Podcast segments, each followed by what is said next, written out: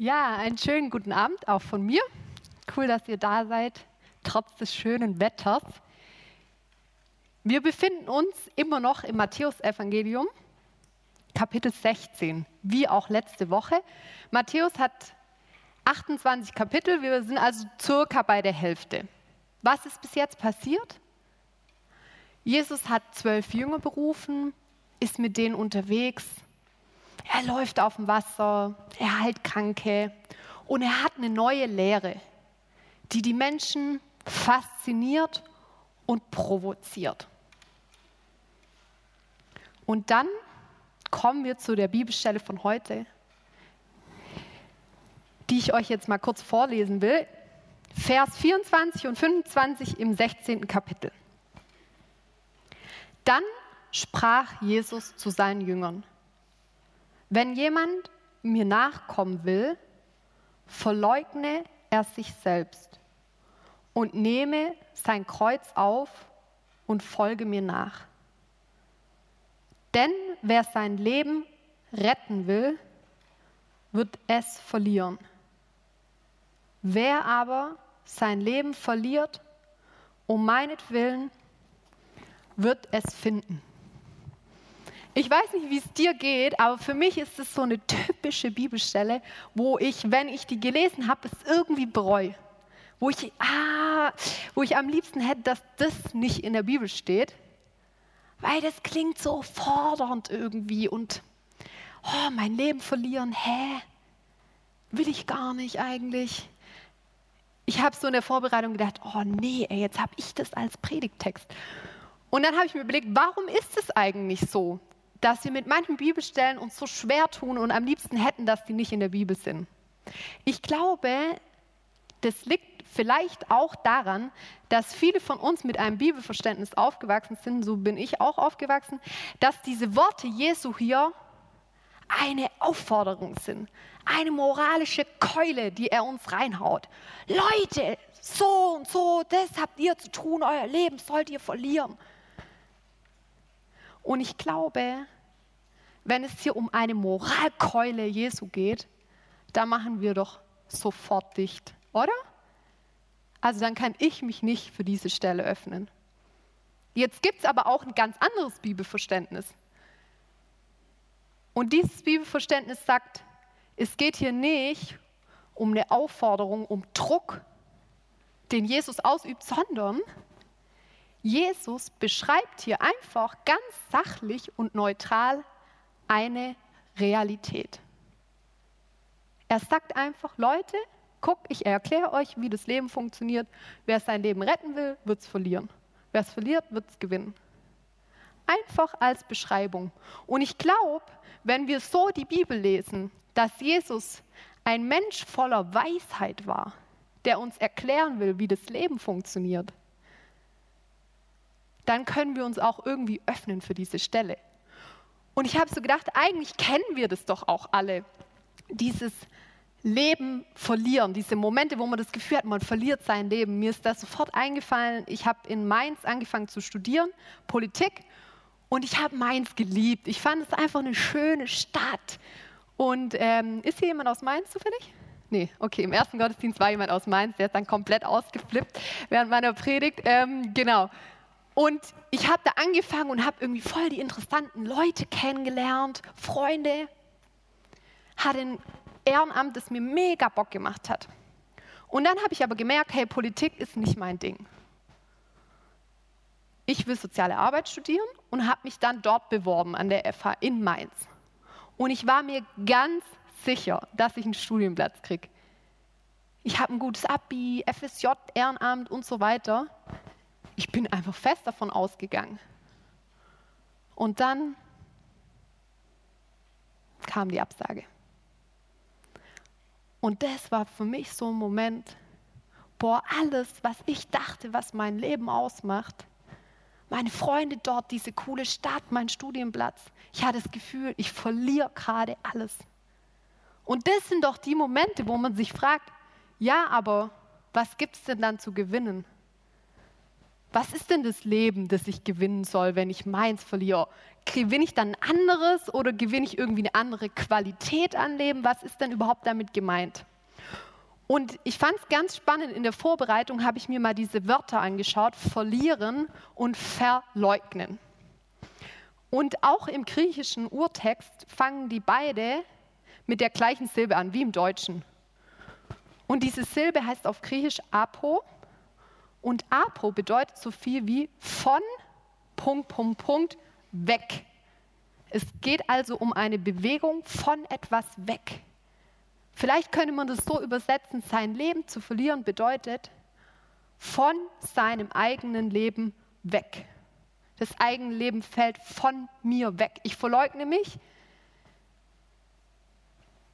Etwas von mir fällt weg. Jetzt ist es ja irgendwie relativ abstrakt. Von weg. Diese Wegbewegung, was bedeutet es? Wie sieht es konkret aus? Und das wollen wir uns heute bei Petrus anschauen. Petrus ist nämlich so ein Typ, der das leider relativ, oder was heißt leider, der erlebt es ziemlich oft, dass er sein Leben verliert. Der Tobi hat letzte Woche nämlich darüber gepredigt, dass Petrus Jesus als den Messias erkennt. Er ist der Jünger, der sagt, Leute, Jesus ist der Messias. Und er bekennt es, als Petrus ihn fragt, was glaubst du, wer ich bin? Und dann kommt direkt danach eine Bibelstelle, die wiederum direkt vor diesem Text steht. Und die will ich euch mal kurz vorlesen.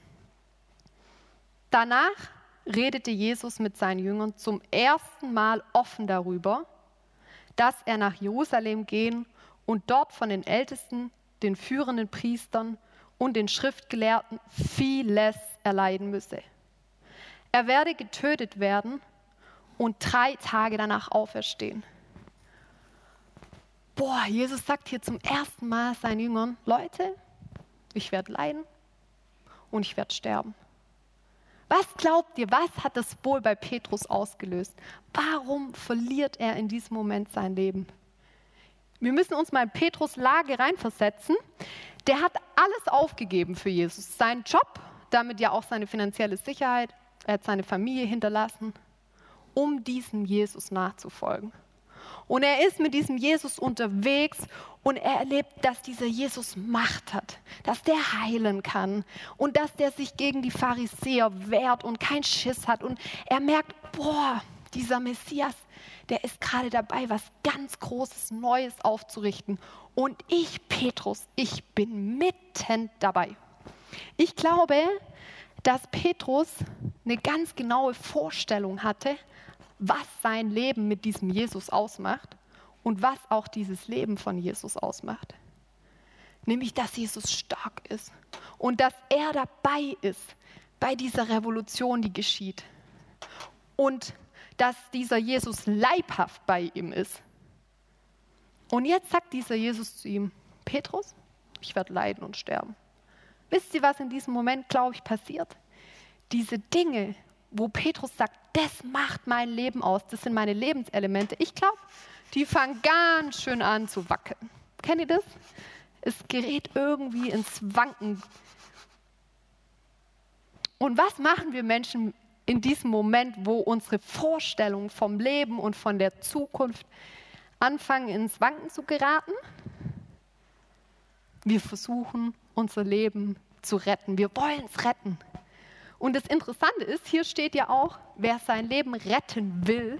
Und dieses will steht im Griechischen im Konjunktiv Präsens aktiv.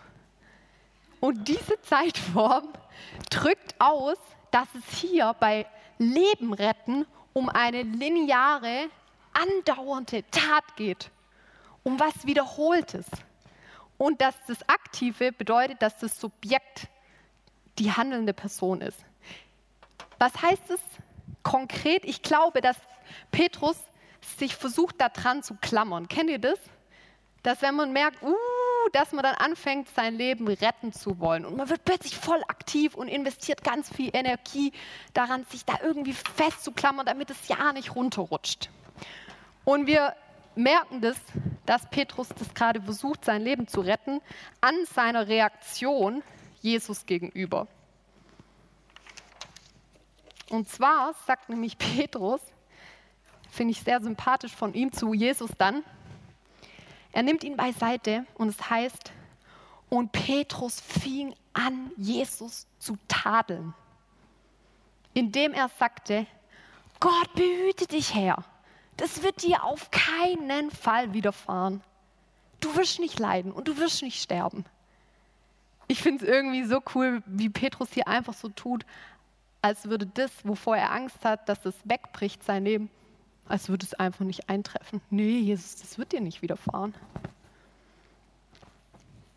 Und jetzt ist natürlich spannend, wie reagiert Jesus auf diese Vorstellung, die Petrus von ihm hat und von seinem Leben.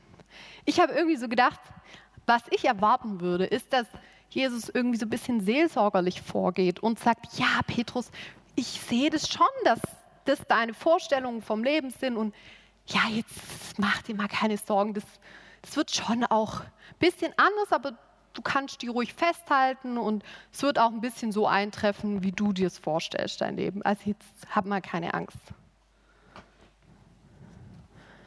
Aber Jesus relativiert das Ganze nicht und er geht auch nicht so seelsorgerlich vor, finde ich, sondern wir lesen, Jesus aber wandte sich um und sprach zu Petrus, geh hinter mich, Satan.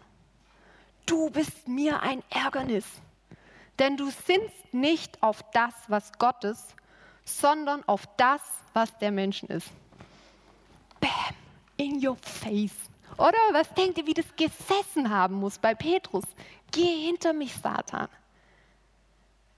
Ich war irgendwie in der Vorbereitung erstmal ganz schön baff, habe dann gesehen, dass im griechischen Satan unter anderem die Bedeutung hat Durcheinanderbringer bzw. Dazwischenwerfer. Und das fand ich dann ganz interessant zu wissen.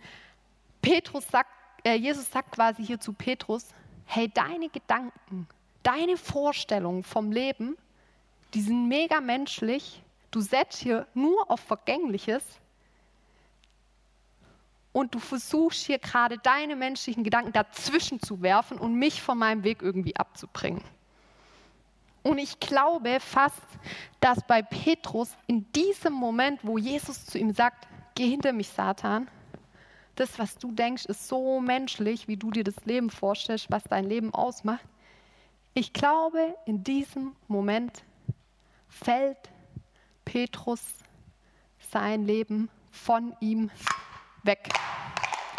Wir haben ja vorhin gesagt, das Leben verlieren bedeutet von etwas weg. Ich glaube, das ist so ein Moment.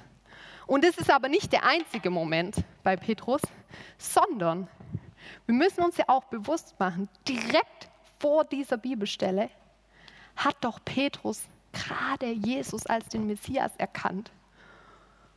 Und ich habe mich so in Petrus Lage reinversetzt und habe gedacht, hey, der muss sich doch mega kompetent und weise gefühlt haben und irgendwie gedacht haben, boah, ich bin derjenige, der es hier einfach gerafft hat. Und das ist irgendwie mein Leben, dass ich einfach relativ mutig bin und weise bin und dass ich derjenige bin, der es von allen immer checkt. Kennt ihr das so? Vorstellungen, die wir von uns selber haben, von unserem Charakter, unserer Persönlichkeit, unseren Kompetenzen und Eigenschaften und wir denken, das macht mein Leben aus. Und dann im nächsten Moment ist Petrus der größte Depp. Und ich glaube, das ist wieder so ein Moment, wo Petrus sich selber verliert, wo etwas von seinem Ego wegbricht. Mir ist da eingefallen, dass ich auch von mir immer dachte, was mich so, was mein Leben ausmacht, ist, dass ich irgendwie ohne großen Aufwand gut durchs Leben komme. Schon in der Schule bei allen Prüfungen, ich musste nie viel lernen und es lief irgendwie immer gut und, und ich habe irgendwann so angefangen, mich darauf zu stellen, so auf diese Vorstellung von mir selber und habe so das Gefühl gehabt, ja, das ist einfach so irgendwie, was mein Leben ausmacht, dass es bei mir immer ganz gut läuft, ohne großen Aufwand. Und das hat so lange auch geklappt, bis es zu meiner praktischen Führerscheinprüfung kam. Und ich habe diese Prüfung nicht bestanden. Und zwar nicht nur knapp nicht bestanden, sondern richtig, richtig grottenschlecht nicht bestanden. Und ich kann euch sagen, Leute, das war für mich so ein Moment, wo ich das Gefühl hatte, ich verliere mich gerade selber, ich verliere gerade mein Leben. All das, was ich gedacht habe, was mein Leben ausmacht, was die Quelle meines Lebens ist, bricht gerade weg. Und was passiert dann? Ich glaube, dann entsteht eine Leere. Und man fühlt sich irgendwie ohnmächtig, unsicher. Das Lebenstablett ist auf einmal leer und man denkt sich, ja, scheiße, ey alles, worauf ich gesetzt habe, ist irgendwie vergänglich. Und man steht da mit seiner Lehre. Und dann spannend, was Jesus jetzt mit Petrus macht, in diesem Moment der Ohnmacht der Lehre. Wir lesen nämlich, dass Jesus direkt nach dieser Situation, geh hinter mich, Satan, auf den Berg steigen will. Und er nimmt drei Jünger von zwölf mit. Jakobus und Johannes. Und wen noch? Petrus. Er nimmt Petrus mit. Und ich habe gedacht, hey Jesus, warum nimmst du Petrus mit, nachdem er es gerade so verkackt hat? Und du ihn gerade auch so angefahren hast. Aber wisst ihr, was ich spannend finde? Ich glaube, er nimmt Petrus mit, weil Jesus gar nicht diese Vorstellung hat, dass Petrus Leben aus seiner Kompetenz und seiner Weisheit und seinen Erkenntnissen besteht. Jesus sieht Petrus und weiß, woraus sein Leben besteht. Und deswegen kann er ihn auch einfach mitnehmen, ohne ihn irgendwie nochmal darauf anzusprechen und es zu klären. Und sie gehen also auf diesen Berg hoch und dann passiert was, wo ich denke, dass Petrus Leben gewinnt. Wir lesen nämlich, dass Jesu Angesicht anfängt zu leuchten und seine Kleider werden weiß und hell wie das Licht. Ein übernatürlicher Moment, voller Schönheit, voller Wärme, voller Licht. Und was ist denn Wärme, Licht und Schönheit und Frieden? Leben. Und Petrus erlebt, dieses Leben geht aus von Jesus. Er ist in dieser Gemeinschaft mit Jesus auf dem Berg und er wird von diesem Leben angesteckt und angestrahlt und es fließt zu ihm rüber. Ich finde es total interessant, weil auf Griechisch heißt Leben bzw. lebendig werden. Das hat auch eine Silbe, wie eben verlieren, verleugnen, hieß ja apo, von etwas weg und Leben, Leben, gewinnen hat die Silbe Ana. Und diese Silbe Ana heißt im Griechischen auf beziehungsweise in. Und dachte das ist doch spannend, lebendig zu sein. Wie Petrus das hier erlebt, bedeutet, auf Jesus zu schauen, weil Jesus selber das Leben ist. Und Petrus erlebt Anna in der Gemeinschaft mit Jesus, in der Beziehung mit Jesus, kriege ich alles, was ich brauche an Leben. Lebendig sein, auf Jesus gucken, in der Gemeinschaft mit Jesus sein, weil Jesus die Quelle des Lebens ist. Ich habe mir das irgendwie so vorgestellt, dass Petrus vielleicht wie so ein trockener Schwamm war, wo nichts mehr übrig war weil er alles verloren hat, worauf er sein Leben aufgebaut hat. Inneres und Äußeres, Materielles, Immaterielles, alles weg. Und was passiert? Jesus nimmt ihn einfach mit in die Gemeinschaft und Petrus erlebt, in dieser Gemeinschaft kriege ich Leben. Jesus ist die Quelle des Lebens und die trinkt durch mich durch. Ich saug die auf, dieses Leben, Jesus selber. Und wisst ihr, ich habe das damals auch mit meinem Führerschein dann erlebt. Ähm, es war nämlich so, ich hatte total den schrecklichen Fahrlehrer gehabt. Nur deswegen habe ich die Fahrprüfung auch nicht bestanden. Das wollte ich erst jetzt aufklären. genau. Und ähm, ich hatte dann natürlich nach der Prüfung meinen Fahrlehrer gewechselt und hatte diesen neuen Fahrlehrer. War vielleicht, hatte vielleicht zwei Fahrstunden mit dem oder so. Und er, das war krass, weil ich konnte nicht mehr Auto fahren. Ich war so verunsichert. Ich habe mich so ohnmächtig leer gefühlt, und ich saß in dem Auto drin, und zwar als hätte ich die erste Fahrstunde. Und dann sagt mein neuer Fahrlehrer zu mir, Johanna, es ist was richtig Übles passiert. Dein alter Fahrlehrer hat dich einfach für eine Prüfung in zwei Wochen eingetragen. Und es ist ja wohl klar, dass du auf keinen Fall diese Prüfung machen kannst, so wie du fährst. Es war mir auch klar. Und da hat er gesagt, ja, das Einzige, was du jetzt machen kannst, ist dir eine Krankschreibung zu holen. Ich, ha, ich habe irgendwie, es war schon ein scheiß Gefühl, aber ich habe gedacht, ja gut, was soll man machen? Wenn das Tablett leer ist, ist es leer. Und dann bin ich zu meinem Onkel, habe mir eine Krankschreibung geholt. ja, ne, so läuft das in der Familie Cola. Und dann war es so, ein Tag vor dieser Fahrprüfung habe ich mich umentschieden. Ruf meinen Fahrlehrer an, sag, ich komme morgen doch der voll ausgeflippt am Telefon. Spinnst du eigentlich? Willst du dein Geld zum Fenster rauswerfen oder was?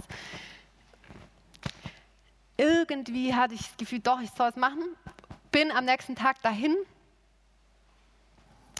mit meinem leeren Lebenstablett und es hat sich richtig scheiße angefühlt, wirklich.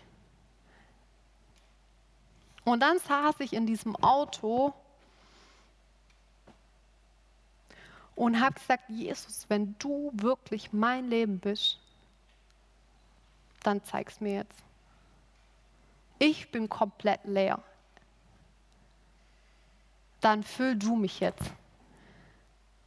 Und es war abgefahren, weil ich habe gemerkt, wie auf einmal Frieden und Gelassenheit in mich reingeströmt ist.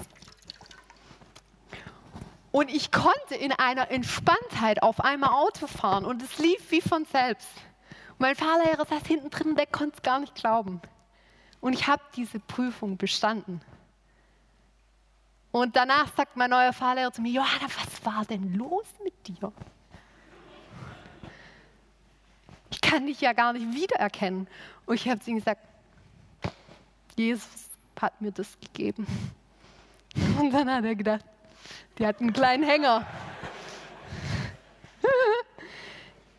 Und das war für mich so ein Moment, wo ich gemerkt habe, boah, Jesus ist das Leben. Er selbst in Person.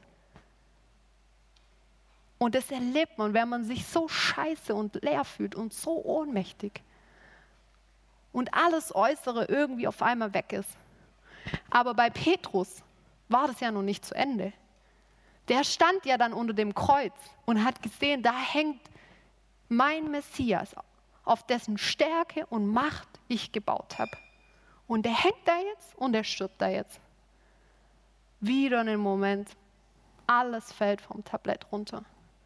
Und was machen wir oft in so Momenten? Wir verstecken uns. Und genau das macht Petrus auch. Er versteckt sich und dann liebe ich es, weil Jesus zu ihm kommt, drei Tage später in sein Versteck und sagt, hey, guck mal, Petrus, ich lebe. Deine Vorstellung von mir, von dir, wie du dir das gedacht hast, hast du verloren. Aber du hast doch nicht mich verloren. Nicht mal durch den Tod hast du mich als Quelle des Lebens verloren. Boah.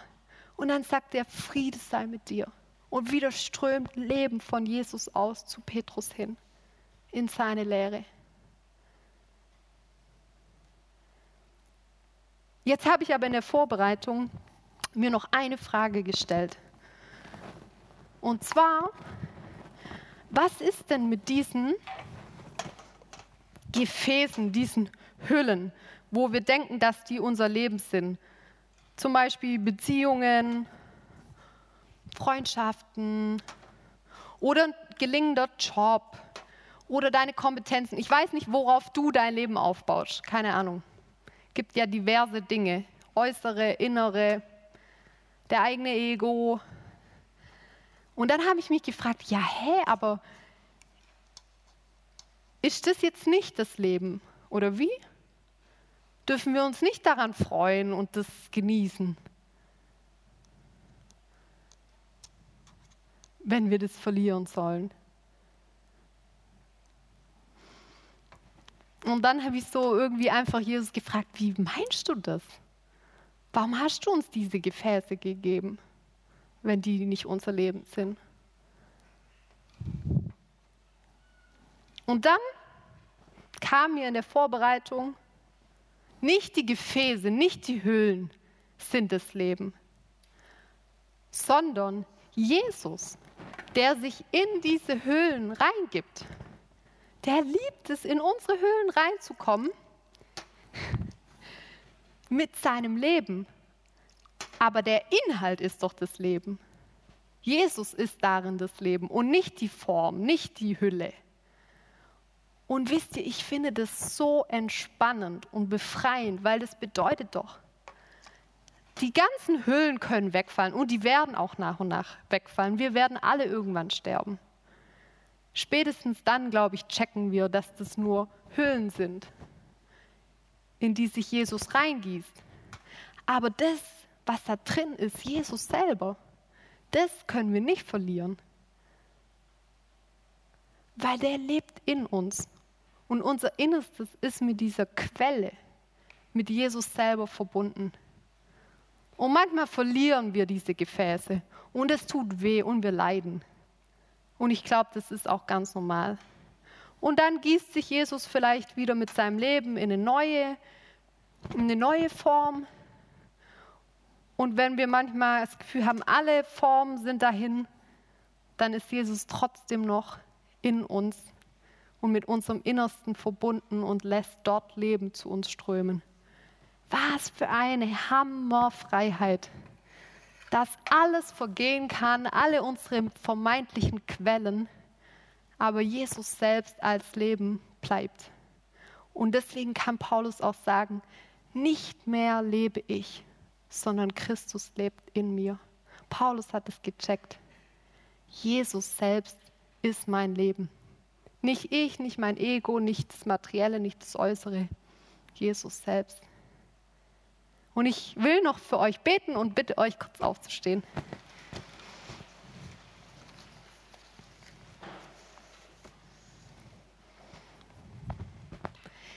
Jesus, ich danke dir so, dass du uns das vorgemacht hast. Du hast gelitten, du hast alles verloren, deine Freunde, deine Anerkennung, dein physisches Leben und du hast uns gezeigt, nichts kann uns das Leben nehmen. Du wusstest, dass dein Leben im Vater ist. Und so ist unser Leben in dir. Und ich bitte dich für jeden Einzelnen, der hier ist, dass du ihn in diese Freiheit führst. Und dass du ihm in diesen Momenten, wo, wo wir leiden, weil unsere äußeren Gefäße kaputt gehen, dass du in den Momenten, Jesus, dich offenbarst als Quelle. Und wir in diesen Momenten in dir lebendig werden. Heiliger Geist, du kannst uns in diese Freiheit und in diese Wahrheit führen, dass wir checken, du bist das Leben. Und ich bitte dich, Jesus, für die Menschen, die hier sind und denken, ja, aber ich habe keinen Zugang zu dieser Quelle. Und muss das irgendwie herstellen, dass du ihnen offenbarst, sie sind schon die ganze Zeit mit dir, Jesus, verbunden. Du strömst schon die ganze Zeit Leben zu ihnen. Und ich bitte dich, Jesus, öffne uns die Augen für deinen Zustrom des Lebens.